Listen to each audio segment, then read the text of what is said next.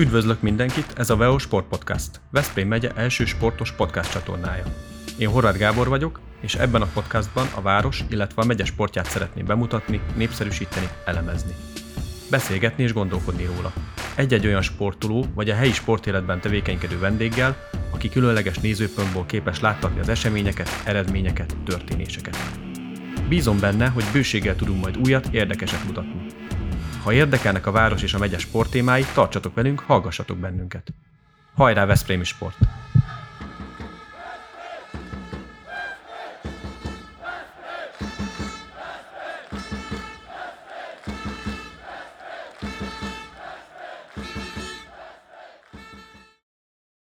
Sűrű, kemény és eredményes fél évet tudhat maga mögött a Telekom Veszprém, amelyik kis túlzással három naponta játszotta a meccseket az elmúlt hónapokban. Az NB1-ben mind a 13 találkozóját megnyerve vezeti a tabellát a csapat. A bajnokok ligájában, az A csoportban az éllovas Paris saint azonos pontszámmal második a gabakonyak, akik ősszel nem mellesleg megnyerték a Sehaligát. A Veszprém mindössze egyetlen vereséget szenvedett a szezon első felében, a bajnokok ligájában a PPD Zágreb otthonában maradt alul november végén. Momi Rilic legénység erős, karakteres, gyors csapat képét mutatta az elmúlt időszakban, de a szezon fele, a nehezebbik része még hátra van. Nem csak az együttesre érdemes figyelni, maga a klub is folyamatosan erősödött, ez több területen is tetten érhető, de talán érdemes kiemelni azt, hogy a Magyar Marketing Szövetség nemrég közzétett felmérés alapján a Telekom Veszprém a harmadik legértékesebb sportcsapat ma Magyarországon. Ez sok mindent elmond a klubról, amelyet csak két labdarúgó együttes, a Ferencváros és a magyar válogatott előzött meg ebben a rangsorban. Podcastunk vendége Sevingár Zsolt, a Veszprém Handball Team ZRT cégvezetője. Zsolt, üdvözöllek a Veo Sport Podcastban. Köszönöm a meghívást. Örülünk, hogy eljöttél. Kezdjük ezzel a hazai megmérettetéssel, amit a, a felvezetőben említettem. Ugye nagyon jobban nem lehet kezdeni az NB1-et, 13 meccs, 13 siker. Mi a legfontosabb, hogy a Szegedet is sikerült legyőzni, elég maga biztosan 5 góllal.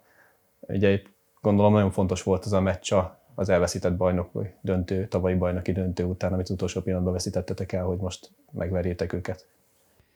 Mindenképpen de ha őszinte akarok lenni, amikor nyáron láttuk a Magyar Bajnokság sorsolását, és tudtuk, hogy Szegedre itthon játszunk hazai pályán, azért az alapvető elvárásnak volt tekintető, hogy az első 13 mérkőzést nyerjük meg. Tehát nekünk minden, minden, mindig minden körülmények között hazai pályán az a célunk, hogy mindenkit megverjünk, többek között a Szegedet is. Ennek ellen, tehát ebből következően örültünk neki, hogy megvertük a Szegedet, annak is örültünk, hogy viszonylag jelentős gólkülönbséggel, mert az új lebonyolítási rendszernek ebben most kiemelt jelentősége van. Tehát, hogyha Szegeden ennél szorosabb eredményt tudunk elérni, akár nyerhetünk is természetesen, mert ott is az lesz a célunk, hogy nyerjünk, az azt jelenti, hogy az alapszakaszt a nagy valószínűséggel megnyerjük. És ez a bajnoki döntőben idén már előnyt élvezhetünk azzal, hogy kétszer játszhatunk legrosszabb esetben hazai pályán. Ugye ez az említett baj, bajnoki döntő nem volt olyan régen, és ugye a Szeged nyerni tudott a Veszprém arénában is. Gondoltad volna azt, hogy pár hónap alatt ekkorát fordul a világ, mert azért elég nagy különbség volt ugye a csapatok között. Tehát most, most sokkal jobban néz ki a Veszprém, akárhogy is nézzük. Igen, de a sportban az örök törvény, hogy rettentő gyorsan meg tud változni minden. Tehát látszólag most mi jobb képet mutatunk, főleg, hogyha az összképet nézzük az ősz folyamán, de azért azt is látni kell, hogy már a tavasz folyamán is ö, alapvetően jobb képet mutattunk, mint a Szeged. Tehát a tavalyi évben is öt mérkőzés játszottunk velük, háromszor nyertünk, egyszer döntetent játszottunk, egy utolsó másodpercben kapott góllal, meg egyszer kikaptunk egy utolsó másodpercben kapott góllal. Tehát a lényeg az, hogy mindig az pillanatnyi adott forma fog dönteni. Tehát az, hogy most mi jók voltunk az össze, és a tavasz jelentős részében jók leszünk, ez nem evidencia, nem garancia arra, hogy a döntőben is mi meg fogjuk venni a Szegedet simán. Tehát nagyon-nagyon éresnek és nagyon koncentráltnak kell lennünk ezeken a mérkőzéseken. Ugye a nyári, szokásos nyári sajtótájékoztatón elhangzott, hogy hát az alapcél, hogy a bajnoki címet vissza kell hódítani. Már gondolom azért is, mert ugye az elmúlt két kiírást a Szeged nyerte, és megnéztem, 30 éve nem volt olyan hosszú szünet két Veszprémi bajnoki cím között, mint most ugye mondod, hogy mindig a, a, az adott forma számít, de ha most kéne megmondani, akkor milyennek látod az esélyiteket a bajnoki cím visszaódítására? Az esélyünk jók, de azt nem tudhatjuk, hogy még addig mi fog történni.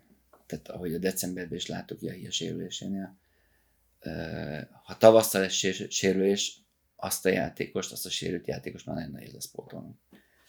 Tehát ezek a tényezők is befolyásolják azt, hogy milyen előjelekkel várhatunk egy bajnoki döntőt. Én, azt, én mindig bizakodó vagyok, én úgy gondolom, hogy most is mi vagyunk az esélyesebb csapat. Nem is mehetünk ki másképpen a pályára, mint hogy mi vagyunk az esélyesebb, és mi vagyunk a jobb csapat. De nagyon bízom abban, hogy a sérülések a továbbian elkerülnek minket, és, és tényleg esélyesként várhatjuk majd a bajnoki döntőt. Ugye nincsen fóbia a Szegeddel szembe, vagy nem alakult ki ilyen, nem görcsöltök rá, hogyha velük kell játszani? Nincs, nincs, nincs. Egyáltalán nincs. Ez, tehát a Szegedel játszani az egy mindig más érzés. Tehát nem csak a játékosoknál, hanem a klubon belül is. Tehát ha egy Szegedre való felkészülést nézünk, akár klub, akár játékos szempontból, az mindig, mindig sokkal koncentráltabb, és sokkal több energiát teszünk bele, mint egy normál bajnoki mérkőzés, vagy egy normál BL mérkőzés előtt. Az már egy igazi nemzetközi szint. Igen, igen, lehetne. Egyébként az, hogy 30 éve nem fordult elő az, hogy egymás után kétszer nem nyert a Veszprém, ezért azt is mutatja, hogy az a vetétásunk erősödött. Tehát azért azt látni kell, hogy az elmúlt tíz évben a Szeged egy jelentős építkezésen ment keresztül. Különösen azóta, hogy megkezdett hozzájuk a Juan Carlos Pásztor, és azóta sokkal-sokkal komolyabb versenyhelyzetben vagyunk velük szemben. És ha megnézzük az utolsó két évben, amikor előszítettük a bajnoki döntőt, a Szegednek az utolsó másfél napja semmi másról nem szólt, csak a bajnoki döntőre való felkészülésről. Nekünk ugyanakkor a BL-ben is helyet kell tárnunk. Egyszer a negyedik jutottunk, egyszer pedig Final Four. Ezt akartam mondani, hogy a bajnokságban erő, erősítettek, de a bajnokok ligájában nem e, mutatkozik meg ez a szegedi előretörés, legalábbis ebben a szezonban nem. Bezzekti nagyon jó meneteltetek a bajnokok ligájában ugye nagyon sokáig veretlen volt a csapat, rengeteg jó teljesítmény volt, alig-alig volt olyan meccs talán, amire azt lehet mondani, hogy nem igazán sikerült. Mit gondolsz erről a sorozatról? Mire lehet elég tavasszal?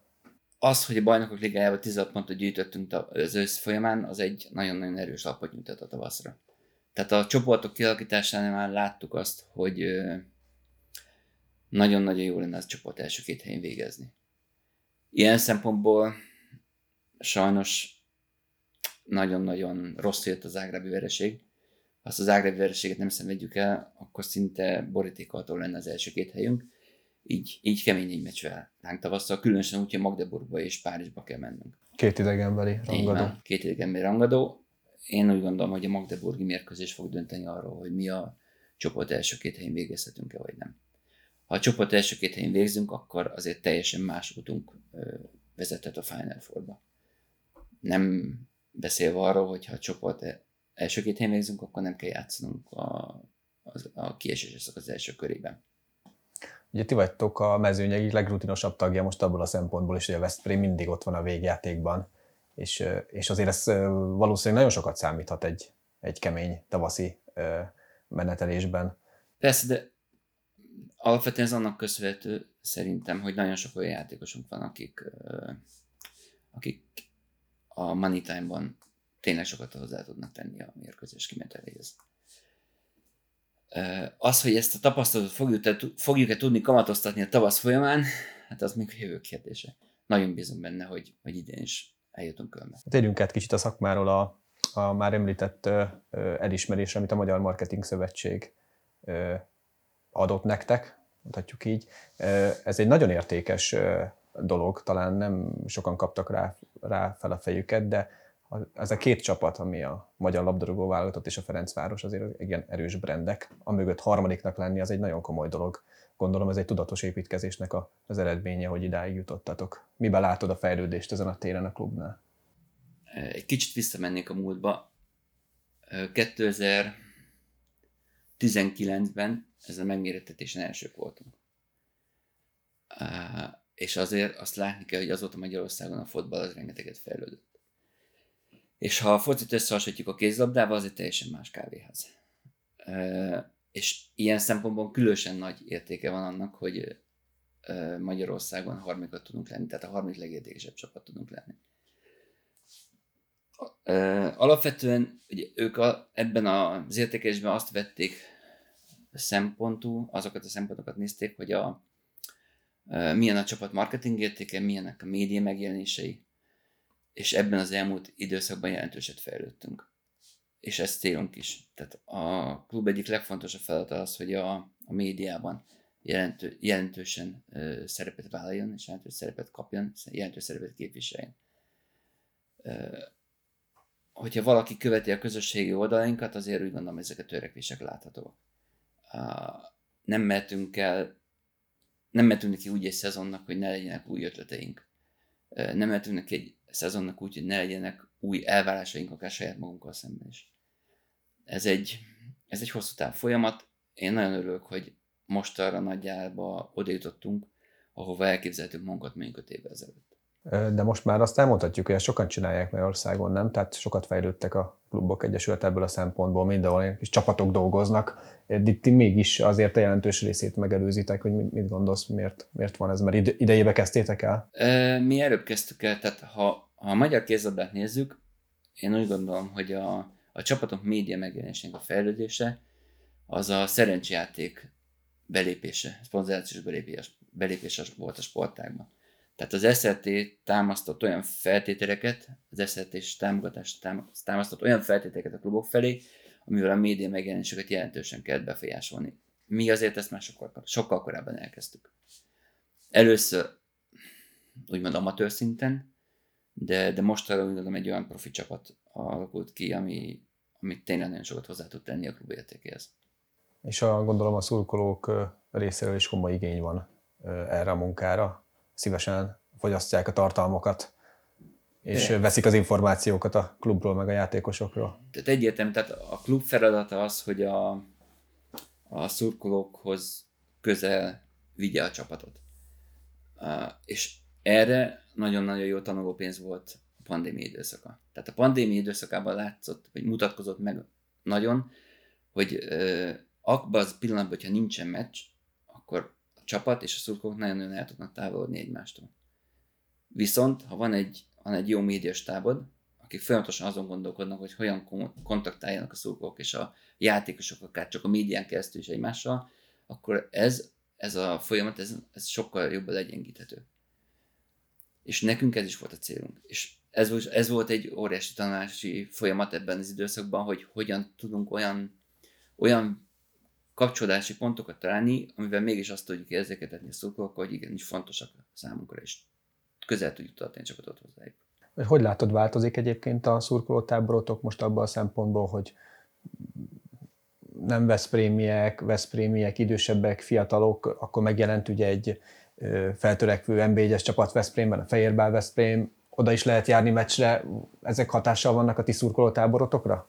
Biztos, hogy hatással vannak a, a kimutatásaink szerint azért azt látni lehet, hogy a, az elmúlt tíz évben a béletesek aránya az jelentősen megváltozott.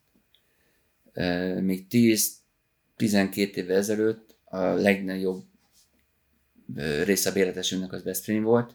Ez most is igaz, de arányében ez jelentősen csökkent. Nagyon, nagyon sok béletesünk van Budapestről, de az ország keleti részéről is. Tehát az ország keleti részéről buszos utazásokat szerveznek, hogy eljönnek Veszprém béleteseknek és amit én sikernek ér, értékelek mindenképpen a klub életében, hogy a, a pandémia utáni időszak után talán mi vagyunk az első olyan klub a kézzablában, amely változatlanul folyamatosan teltházat tud játszani. Most lehet, hogy pár száz évet nem tudunk eladni, de összességében a mérkőzéseink zöme az elmúlt időszakban a BL-ben már, már teltházas volt. És ez úgy gondolom egy nagyon nagy siker. Már, már kicsi is ez a az 5000-es félőjeljes aréna az igazán nagy BL meccsekre? Hát öt évvel ezelőtt biztos ezt mondtam volna. Most, most úgy látjuk, hogy pont elég. De, de ha ez a folyamat folytatódik, és visszaáll a világ normális rendjébe, akkor, akkor szerintem egy 7000-es csarnokot mi mindent a meg tudnánk tölteni. Nyilván a sok szurkolóhoz jó eredmények kellenek, meg ehhez pedig jó játékosok. Kicsit a a játékos mozgásról váltsunk pár szót, arra kérlek. Ugye tavaly nyáron jött négy új játékos, és idén nyáron is már bejelentettétek, hogy négyen jönnek, méghozzá nem is akármilyen nevek, Fabregas, Descat, Sandel, Casado, nagyon komoly játékosok, mm, akik komoly erősítésnek tűnnek. Beszéljünk egy kicsit a klub átigazolási politikájáról, hogy, hogy mit, mit képviseltek most jelenleg ebből a szempontból, mi a célotok, mit szeretnétek elérni? Hát a klub célja az, hogy mindig mindent megnyerjünk. Nyilván. Ehhez próbáljuk alakítani játékos keretet is. Ami az elmúlt időszakban változott, és szerintem ez komoly erőlépés, hogy ö, olyan fiatal, tehetséges játékosokat akarunk szerződtetni, akik, akik teljességgel itt tudnak ki, ö, teljes, ö, te, itt tudják ki teljesíteni karrierjüket Veszprémben. Ö, persze Fabregas egy világsztár, szerintem a világ legjobb beállósa, de ő is még a pályájának bőven az elején tart. De ide sorolhatjuk Sandert, Casado. Ezek mind olyan játékosok, akik szerintünk hosszú távon tudnak segíteni Veszprémnek. Nagyon hatékonyan. Szót ejtettünk róla korábban, hogy mindig közbeérnek sérülések, hát ez elengedhetetlen része a profi sportnak. Ugye nagy veszteség ért titeket, az, az a Mária Hian megsérült, kiesett erre a szezonra. Őt pótolni kell, ebből a szempontból mi a tervetek, hogy ki lesz a balkezes átlövő? Egyre nagyon sok szkenárió van, több, több játékos van képben, az, a tárgyalások még közel sem a végére. Eddig, eddig mondhattuk azt, hogy nem szorít minket az idő, most már azért szorít minket az idő. Január végére mindenképpen meg kell azt a játékost, aki, aki Jahiát tudja helyettesíteni a tavaszi szezonban, illetve itt azért még gondolkodni kell arra is, hogy az őszi szezonban is, mert ez a sérülés azért 9-10 hónapot mindenképpen. Ebből a sérülésből a felépülés 9-10 hónapot mindenképpen. Keresztszalagszakadás. Keresztszalagszakadás, igen. A szerencse, a szerencsétlenségben az, hogy csak a keresztszalag szakadt el, tehát a meniszkusz és a térd egyéb izületei, térd egyéb részei nem sérültek. Tehát ez egy kicsi reményt ad arra, hogy talán gyorsabb lesz a felgyógyulás, de nekünk mindenképpen 9-10 hónapot kell számolni. Tehát a tárgyalások még zajlanak, mm, több játékos van képben, több fajta alternatíva van képben. Branko Vujovic nevét említették itt nagyon sok portál, aki Németországban kézilabdázik. Hát hazudnék azt mondanám, hogy ő nincsen képben, természetesen ő is képben van. Gondolom nagyon nehéz ilyenkor szezon közben hiányposztra, és olyan, aki mozdítható is, és megfelelő. Hát főleg azért, mert nincsen piac. Tehát a, a kézlabda az másképpen működik, mondjuk a foci vagy a kosárlabda.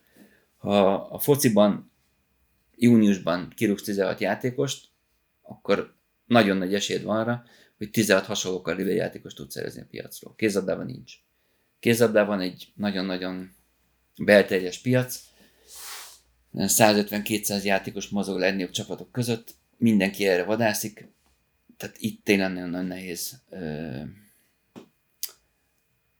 megfelelő pótlást keresni egy ilyen szintű játékos kiesésére, mint például Jahia. És, és azért azt látjuk, hogy ez nem is olcsó. Tehát mivel nincs piac, ezért nincsenek értékek is. Tehát nem tudjuk behatárolni, hogy egy játékos leigazolás az mennyibe kerül. Tehát mind-mind egyedi alkú eredménye. Pont ezt akartam még kérdezni, hogy mennyire nehéz ö, pótolni, illetve akit kiszemel egy klub, mennyire nehéz megszerezni, hiszen gondolom más klubok is ö, szeretnék leigazolni Ilyenkor mi számít, hogy kinek jobbak a kapcsolatai, kilép előbb, ki ajánl többet? Az első talán szerintem az, hogy kilép előbb, kinek jobbak a kapcsolatai, és ki ajánl többet, az a harmadik. Tehát, hogyha megnézed, a top európai klubok minimum két év előre gondolkodnak. Tehát a mi 23-as keretünk, tehát a következő bajnos, bajnoki keretünk, az, az azt kell mondjam, majdnem tavaly nyáron teljesen készen volt tényleg csak finomításokra volt szükség. Ez a finomítás lehet, hogy egy játékos még be tenni a rendszerbe, vagy van egy sérült játékos, akit pótolnunk kell, de nagyon-nagyon minimális finomításokra van szükség. Tehát mindenki olyan játékosokra vadászik a kézabdába, akinek lejár a szerződése. De mi általában két-három éves szerződések vannak a játékosoknak, ezért két-három évvel kell gondolkodni. Ez mind azért van, mert nincs piac, és, és mivel ha nincs piac, ez egész kiszámíthatatlan, tehát akkor tudunk konkrétan kalkulálni előre, hogyha olyan játékosokat keresünk, akikért nem kell kívánsási díjat fizetni.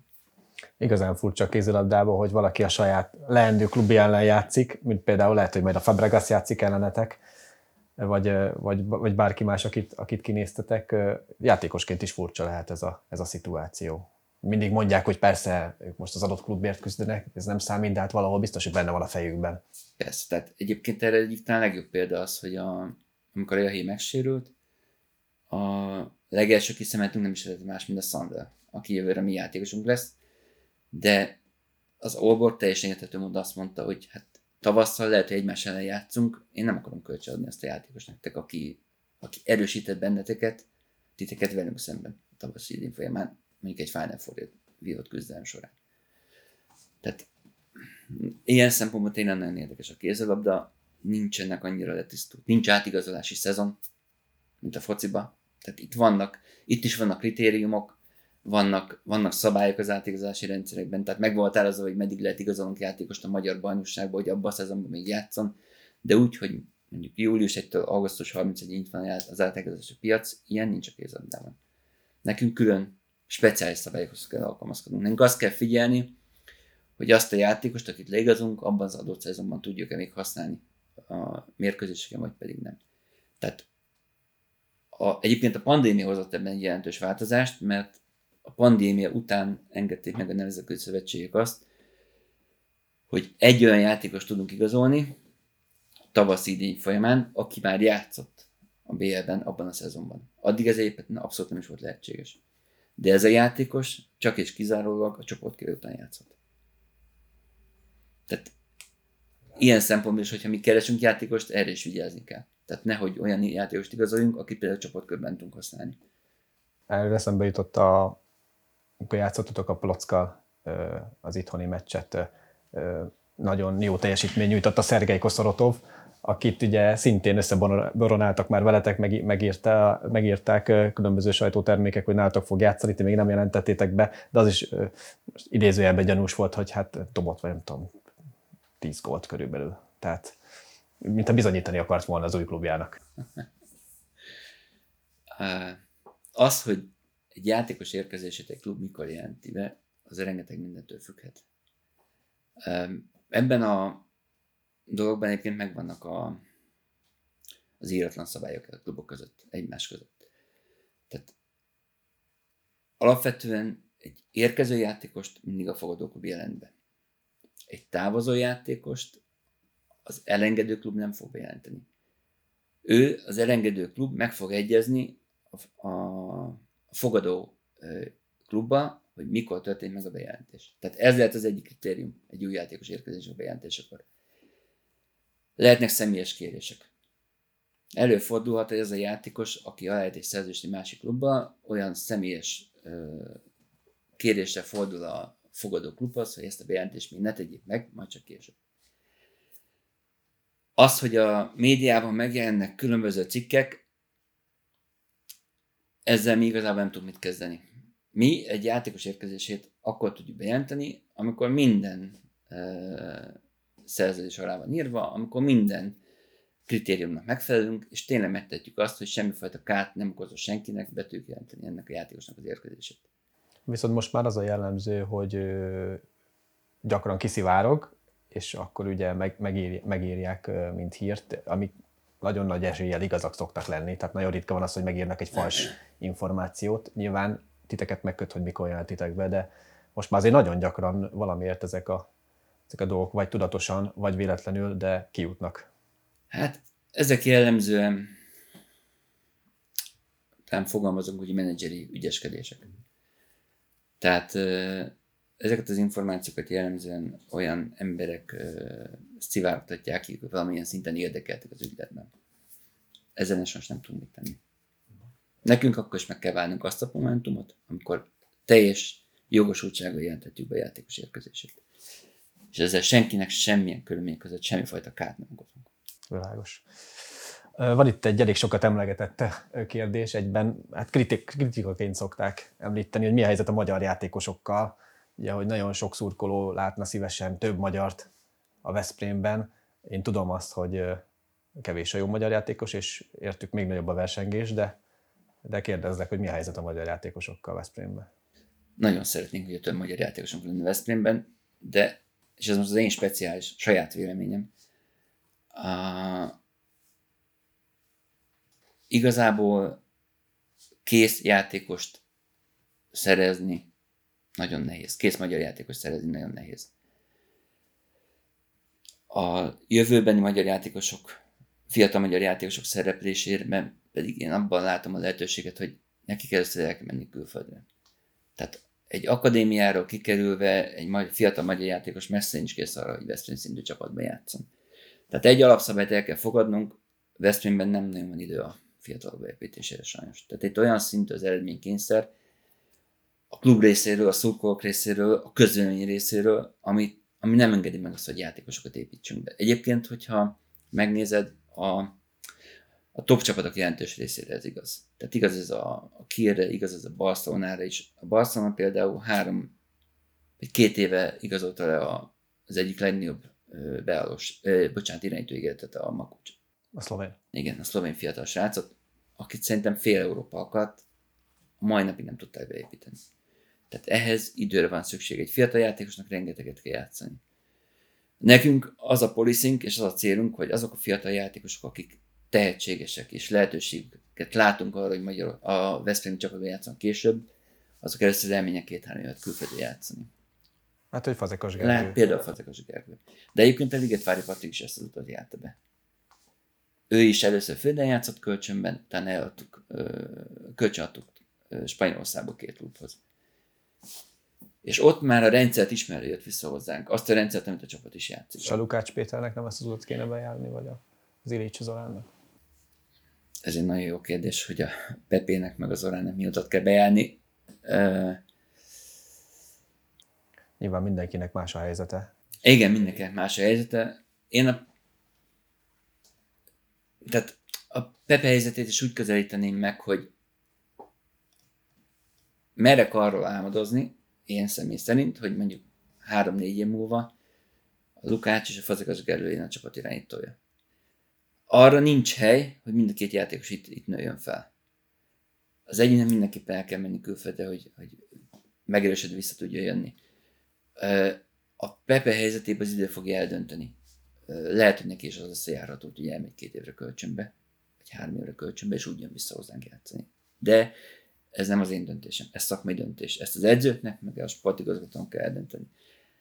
Tehát én ilyen szempontból nem tudok szakmai, szakmai megfogalmazást adni erről. Világos. És ö, ö, láttok még Magyarországon náluk is ö, fiatalabbakat, olyan tehetségeket, akik érdemes ö, akár később ö, magatokhoz ö, szerződtetni és külföldre kölcsönadni? Tehát monitorozzátok ezeket a akadémistákat, vagy akár máshonnan jövő fiatalokat? Persze, folyamatosan. Folyamatosan, akár csak saját akadémiánkról is, de a többi akadémiát is így megkövetjük.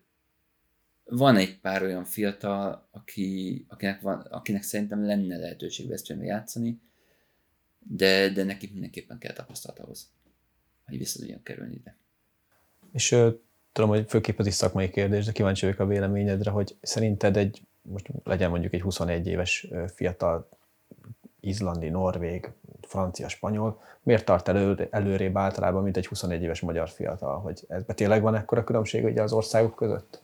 Ott sem általánosabb mint az, hogy szerintem hogy előrébb tartanak játékosok. Vannak fiatal játékosok, akik előrébb tartanak, de, de a legtöbb játékos ugyanezt a karriert járja be. Csak például nézzük az Erison esetét ő sem egyből több csapatba került. Tehát ő a karrierének a, a csúcsán került tulajdonképpen Veszprémbe. De előtte játszott a top csapat Berlinben, utána visszament, visszalépett egy lépésről, hogy újra megerősödjön Lemgóban. Tehát ugye akkor egy Sander Szegózennél 18 éves korában mindenki látta, hogy az olyan kaliberi játékos, hogy kétség nem férhet az, hogy már ezen, ebben az életkorban is alkalmas arra, hogy ilyen szinten játszom. Tehát nagyon-nagyon sok mindentől függ ez. Egyik legfontosabb eleme egyébként szerintem a, a fizikai paraméterek. Tehát uh, azt látni kell, hogy a, a bajnokok ligája az nagyon-nagyon kiemelkedik az összes versenysorozat közül. Gladiátor harc. Igen. Tehát oda 80-90 kilós fiatalokat betenni, az életveszély.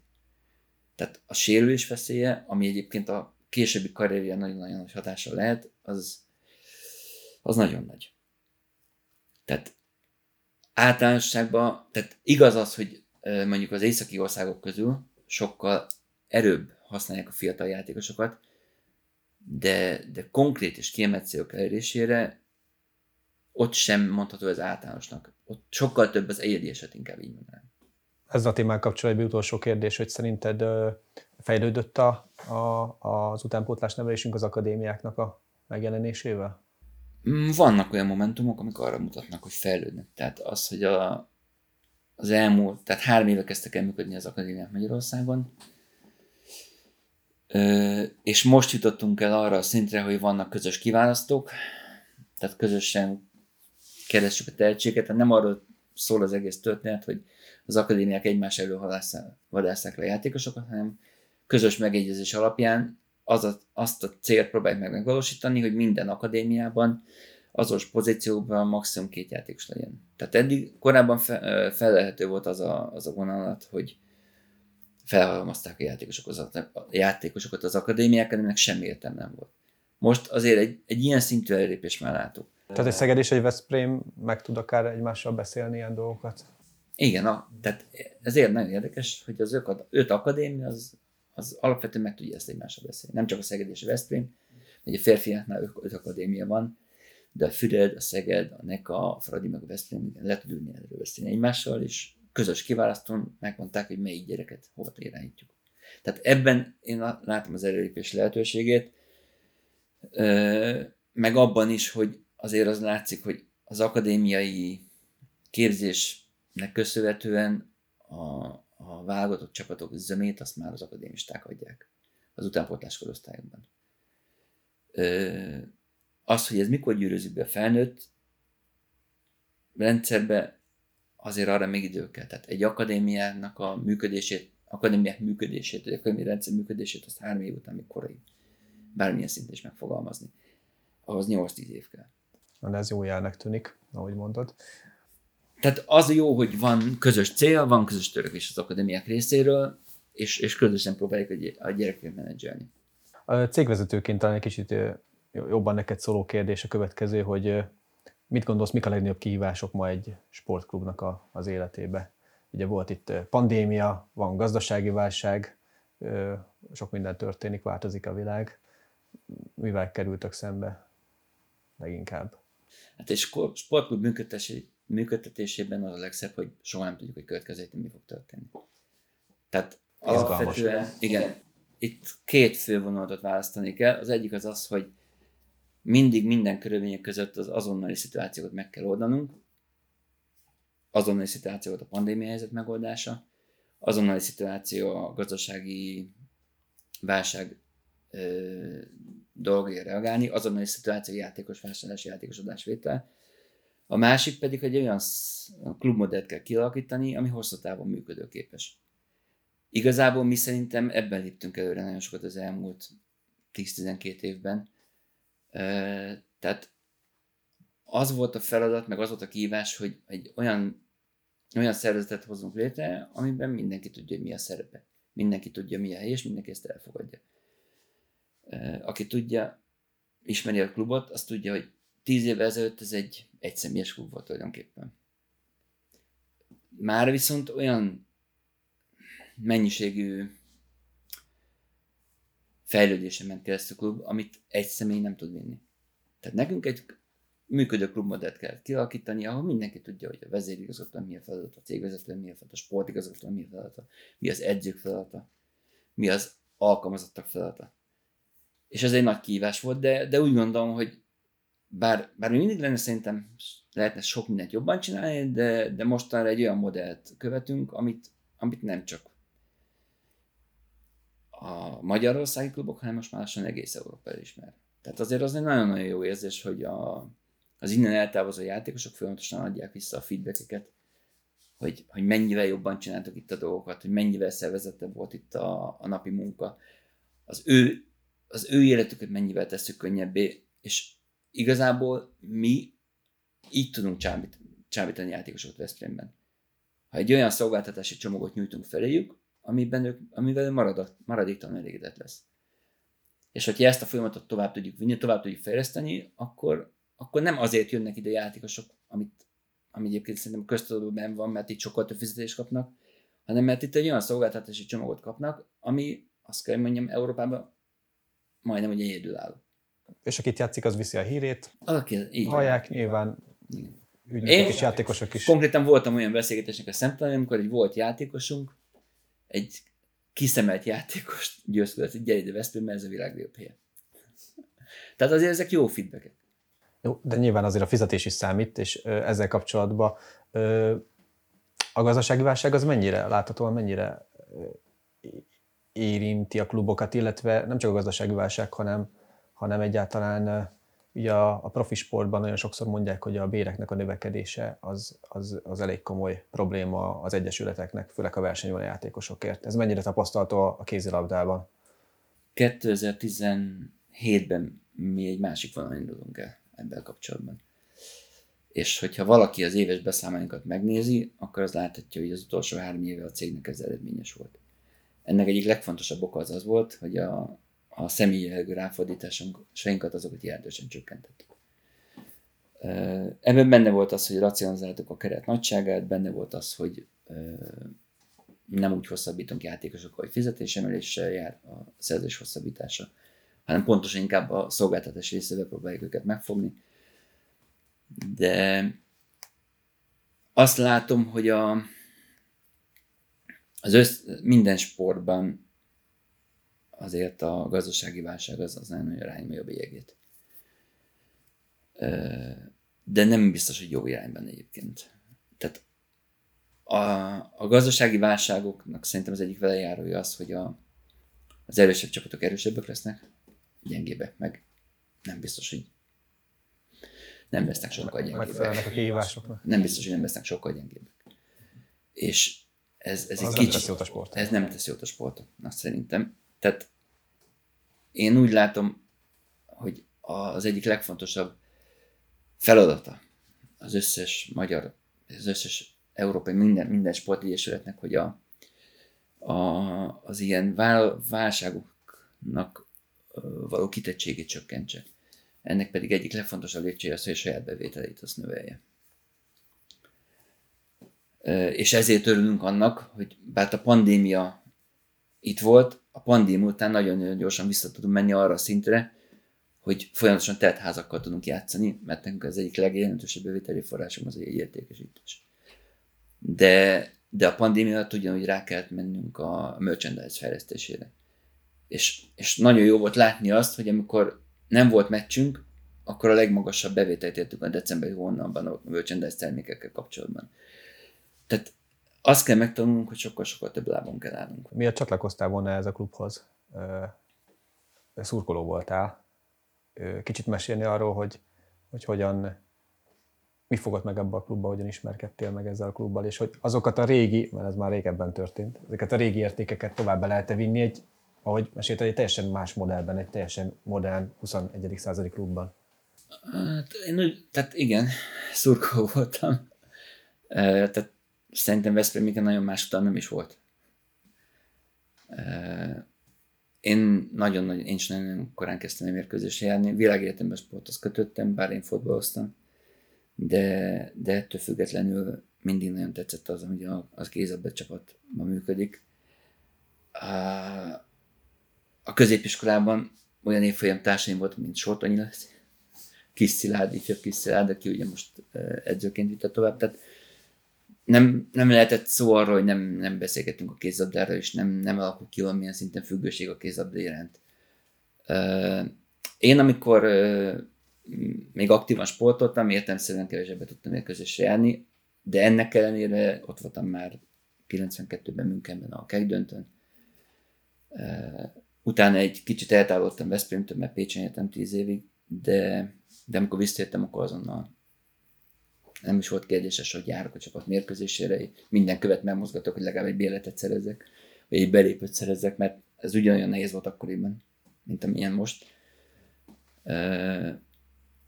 De, de maga az egész, tehát azért azt látni kell, hogy amit a Csabáig felépítettek, azért az, az, az, az a klub az sikere volt ítélve. És alapvetően ehhez minden, ha valami sikere van ítélve, az az ember szívesen csatlakozik. És amikor 2003-ban visszakerültem Veszprémbe, onnantól kezdve szinte minden mérkőzésre utaztam a csapatnak külföldre. Folyamatosan.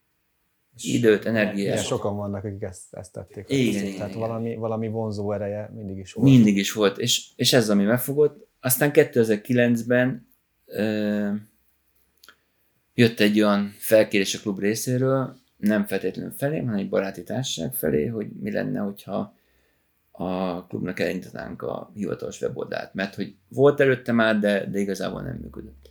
És nekem ez volt a belépő a klubba. Akkor én még egyébként bankban dolgoztam, de bank mellett foglalkoztam ezzel úgymond aktívan. Akkor már csapattal utaztam hivatalosan, én írtam a tudósításokat, úti naplókat, tehát nagyon sok minden volt köthető. Emlékszem, mert jártunk együtt sokat. Így van, sokat találkoztunk együtt, sokat jártunk együtt, de, de mégis, mivel én mindig is sporthoz voltam bekötve, ezért számomra nem is volt kérdés, hogy ez, ez nekem azzal, hogy ott hagytam a banki szférát, nekem ez egy nagyon-nagyon olyan régi álmom volt, hogy sportban tudja dolgozni. És ez az új Veszprém, az tud valahol régi Veszprém maradni? Szerinted? Vagy annyira változik a Változnak, világ? változnak az idők, változnak a világ. Tehát az, ami volt 92-ben, az, vagy a 90-es években, tehát akkor az volt az esemény, hogy kimentünk egy meccsre. Vagy, vagy még, még előbb, amikor én még emlékszem, mikor az a felszabadás utól laktam, és amikor láttam, hogy melegítenek a pályán, a felszabadás pályán, akkor lementem meccset nézni. Tehát nem tudtam, hogy mikor van meccs, mert nem lát, nem, tehát nem, közel nem volt ennyire médiaközpontú az egész világ. Az egy teljesen más világ volt, tehát értem szerint akkor teljesen más értékek is voltak. Tehát most, amikor amikor a világ ilyen szinten felgyorsult, és minden 5 másodpercen belül tud, tudunk a, a világon, most inkább, inkább azt mondom, hogy a, a kapcsolattartás, meg a, az értékek azok ebbe az irányba mozdanak, és nekünk ezt kell követnünk. Tehát az a, az a feladatunk, hogy megtaláljuk, mik azok az értékek, amiket ez alapján tudunk követni.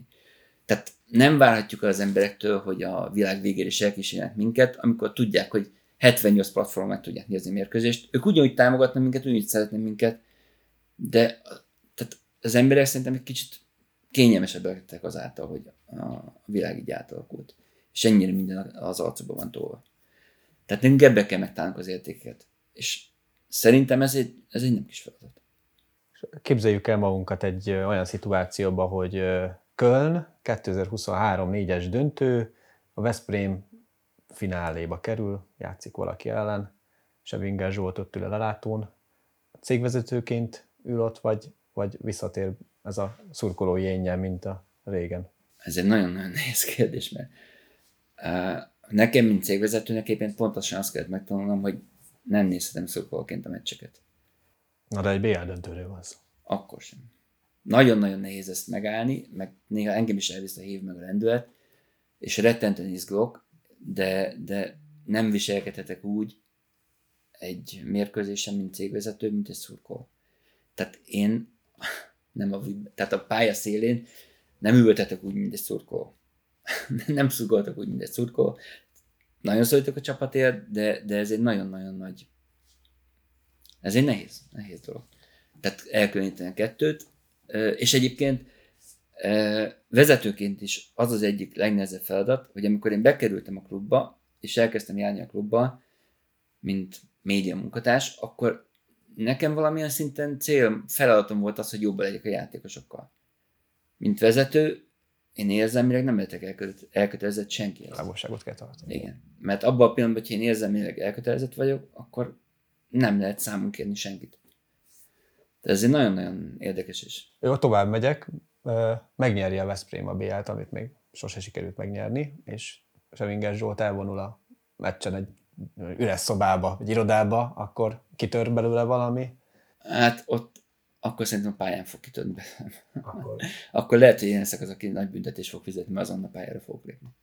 legyen így. Köszönöm szépen a beszélgetést. Én köszönöm szépen a meghívást. Ez a VEO Sport Podcast, Veszprém megye első sportos podcast csatornája. Én Horváth Gábor vagyok, és ebben a podcastban a város, illetve a megye sportját szeretném bemutatni, népszerűsíteni, elemezni. Beszélgetni és gondolkodni róla. Egy-egy olyan sportoló vagy a helyi sportéletben tevékenykedő vendéggel, aki különleges nézőpontból képes láttatni az eseményeket, eredményeket, történéseket. Bízom benne, hogy bőséggel tudunk majd újat, érdekeset mutatni. Ha érdekelnek a város és a megye sporttémái, tartsatok velünk, hallgassatok bennünket. Hajrá Veszprémi Sport!